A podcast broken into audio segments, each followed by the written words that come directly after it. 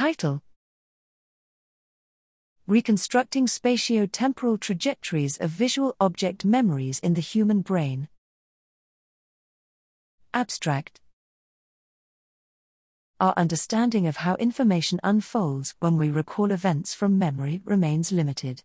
In this study, we investigate whether the reconstruction of visual object memories follows a backward trajectory along the ventral visual stream with respect to perception, such that their neural feature representations are gradually reinstated from late areas close to the hippocampus backwards to lower level sensory areas.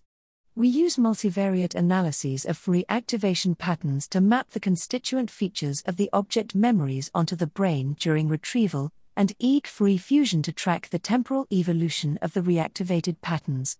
Participants studied new associations between verbs and randomly paired object images in an encoding phase, and subsequently recalled the objects when presented with the corresponding verb cue.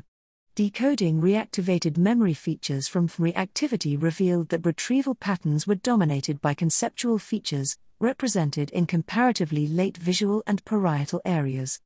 Representational similarity based fusion then allowed us to map the EEG patterns that emerged at each given time point of a trial onto the spatially resolved fMRI patterns. This fusion suggests that memory reconstruction proceeds backwards along the ventral visual stream from anterior frontotemporal to posterior occipital and parietal regions, in line with a semantic to perceptual gradient.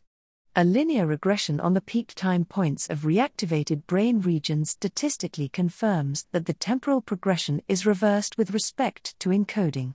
Together, the results shed light onto the spatio-temporal trajectories along which memories are reconstructed during associative retrieval, and which features of an image are reconstructed when in time and where in the brain.